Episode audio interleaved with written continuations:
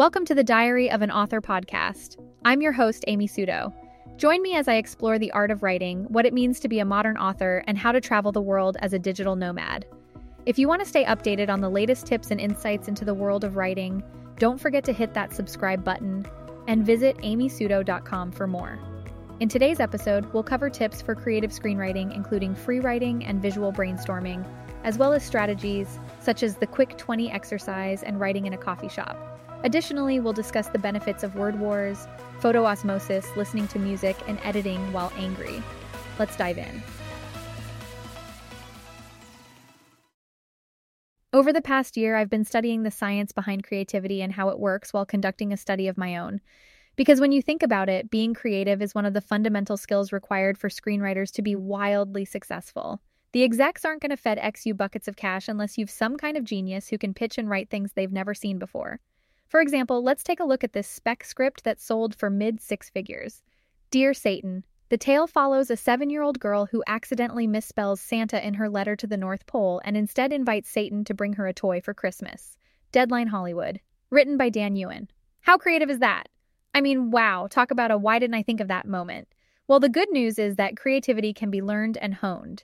Creativity is broken up into two parts convergent thinking, the process of combining and sorting out the best ideas, and divergent thinking, the process of creating ideas. Of the two, divergent thinking can be substantially improved, whereas convergent thinking is more crystallized.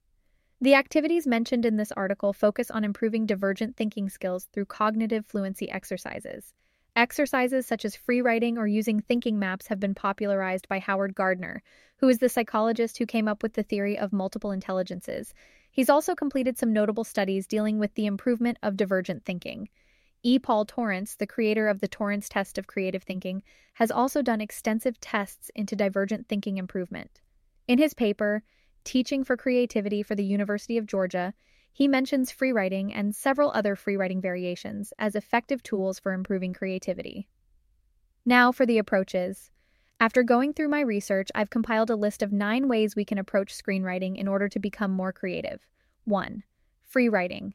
Here's what you do set a timer for 20 minutes, sit down, and start writing. Don't stop until you hit the timer. Just write. A scene, a character bio, a car chase, just do it. You'll be surprised what kinds of things you come up with. You can also use Write or Die to help you with this. When you stop typing, it starts deleting what you've written. Talk about motivation. 2. Use visual brainstorming tools. Thinking map creators such as this one are so helpful for the brainstorming process. Bubble maps may sound old school, but they're very effective, especially for those of us who are visual thinkers. 3.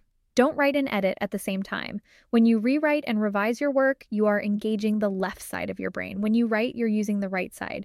When you try to do both at once, your right brain doesn't have the chance to come up with all those crazy, awesome ideas that your left brain can trim and fix later. Single task, people. Writing is like making pottery. Go wild with the first draft and come up with more than enough clay that you can shape and improve later. Give yourself permission to fail. 4. The Quick 20 exercise. Let's say you're about to start a new scene and you've got writer's block, or you're revising and trying to figure out how to improve a fight scene. Whip out a sheet of paper and write down 20 different ways that scene could go. Do not stop until you reach 20. You might come up with a good idea on idea 9 or 10, but what if you come up with an even better idea at 19? This exercise uses the same principle as free writing, but it's more focused and taps into your divergent thinking skills. 5. Work in a coffee shop. According to a study published in the Journal of Consumer Research, writing in a coffee shop improves your creativity. And not only because the ambient noise induces processing disfluency, which leads to abstract cognition and consequently enhances creativity, but also because caffeine has been shown to improve your creative processes as well. 6. Photo osmosis. If you're writing a scene that's set in another country, pull up as many photos as you can. Something in those photos might spark more ideas and help you write the scene. For example, I was writing the scene that was set in Ciudad Juarez, one of the most dangerous cities in the world. Drug war related homicides have hit a record high there. I was searching through Google Images when I found this photo of a graveyard with pink crosses. Nailed to a tree was a sign that said Ni una más, which is Spanish for not one more. These images were so haunting, I knew I had to set my scene in this graveyard to show the result of the endlessly violent drug war. 7. Word Wars. This is another variation of simple free writing, except this time you race a friend. I like to call up a writing buddy and bet that I can write 10 pages of my latest screenplay before they can. This is a great way to get stuff done if you're a competitive person. 8. Listen to your favorite music.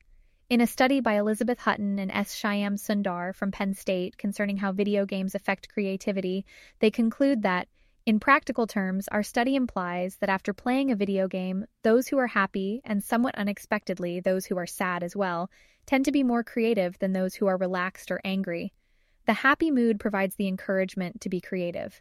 A negative mood signals a different kind of energy, one that makes a person more analytical, which is also helpful for creativity.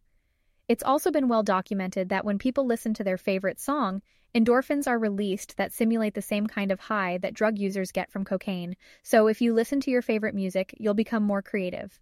9. Edit angry. Once again, drawing from the above study, a negative mood appears to be the prime time for revising and editing your work. So get angry and break out the red pen. Not all of the approaches work for every writer, so pick what works for you.